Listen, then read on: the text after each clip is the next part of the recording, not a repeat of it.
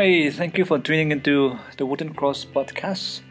This is your host Im Long, and in this first episode, we want to discuss about on the topic the road to eternal life, becoming sons and daughters of God. So, what does it mean to be sharing in the divine life of God? How do we become sons and daughters of God? Why are we called sons and daughters of God? To understand this, we have to define the meaning of life as we know it and to understand what Bible says when it speaks about divine life. Life is a physical entity, a living organism as opposed to inanimate matter or objects. Biologically, we are all sons and daughters of our parents. You are a parent to a child, or you are a, a child of someone. So we understand life as a biological entity, a physical process, as opposed to an inanimate object or matter. But when the Bible talks about becoming sons and daughters of God, it means something very different. Yet, to all who received Him, to those who believed in His name, He gave the right to become children of God. In our creedal statement, the Nicene Creed, it says that Christ is the Son of God, begotten, not created, begotten by His Father before all worlds. John 3:16. In other words, what it seems to be saying is something happened before nature was created, before time began, before all worlds, Christ is begotten, not created. So, for this to understand, we need to go back to the Genesis account. But uh, that is a whole topic of another discussion.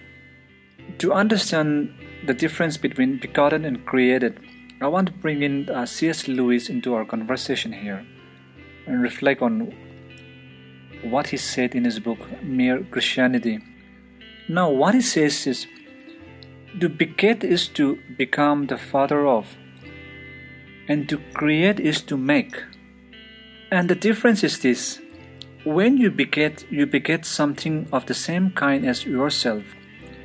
For example, a man begets human babies, a cow begets little cows, and a bird begets egg which turns into little birds. But when you make, you make something of a different kind from yourself. Maybe a bird makes a nest, a beaver builds a dam, a man makes an automobile, a man makes a car, a mobile phone. Or he may make something which looks like himself, maybe a statue.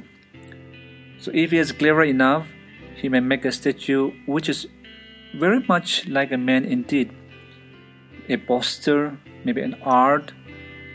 But of course, it's not a real thing, it's not a real man. It only looks like one. It cannot breathe or it cannot think. It is not alive. So Lewis put these arguments here. He says what God begets is God, just as what man begets is man. But what God creates is not God, just as what man makes is not man. So in the creation narrative, we see that God created everything. God created man and woman in his own image, imago Dei. But it does not say that God begotten man, as it says in the case of Jesus Christ. That is why Lewis says that men are not sons of God in the sense that Christ is. They may be like God in certain ways, but they are not things of the same kind. They are more like statues or pictures of God. A statue or a picture which man makes has the shape or size of a man, but is not alive. In the same way, man has the shape and likeness of God, but he has not got the kind of life that God has. So, how does man resembles God? Everything God has made has some likeness to himself. Metaphorically speaking, the whole universe and the things within it resembles God. A flower may reflect the beauty of God. The mountains, the oceans, the space, nature may display the vastness or the greatness of God. But life in this biological sense is not the same as life there is in God. The biological life is only a kind of symbol or a shadow of it. Everything that we see around us, the physical thing, the birds, the animals, the trees, the flowers, the plants, everything resembles uh, the unceasing activities and the creativeness of God in this large universe. But when we come to man, the highest of the social animal, we get the complete resemblance to God which we know, because they are made in the image of God. Man not only lives, making and begetting, but man loves and reasons. So, among all the creation, the biological life reaches its highest point in him, in the in man.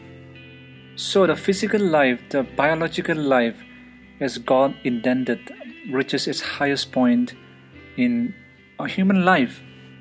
But what man in his natural or physical entities does not have is the spiritual life, the higher and different sorts of life that exist in God. So, this is where the line is drawn between the biological and spiritual life. So, the Bible distinguishes them differently as bios and zoe. In Greek terminology, both bios and zoe means life.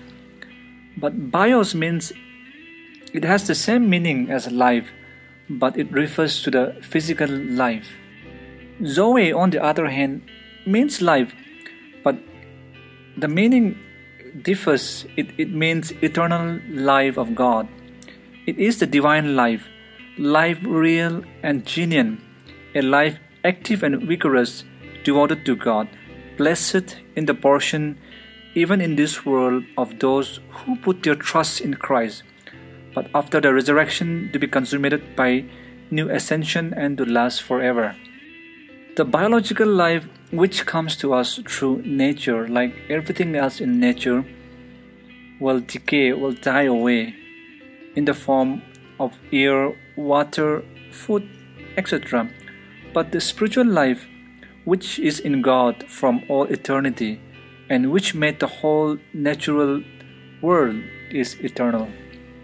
So Lewis argues that this bios has a certain shadowy or symbolic representation to Zoe, but only the sort of resemblance that there is between a photo and a place or a statue and a man. He goes on to say that a man who changed from having bios to having Zoe would have gone through as a big change as a statue which changed from a from being a gravestone to being a real man.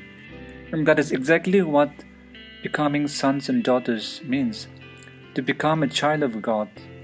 And that is what Christ like life means. God has called us to this Zoe life.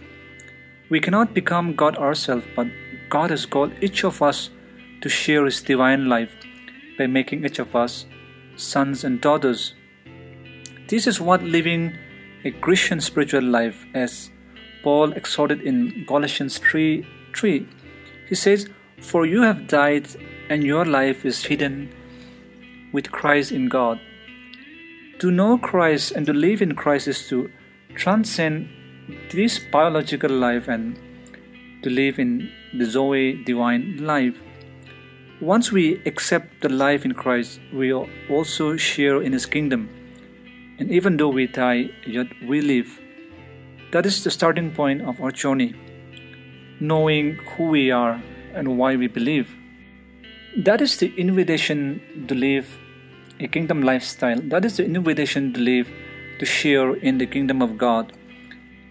Yet, to all who received Him, to those who believe in His name, he gave the right to become the children of God. So that's all for this week, folks. Thank you for tuning in, and I'll catch you next week with a new episode. Bye.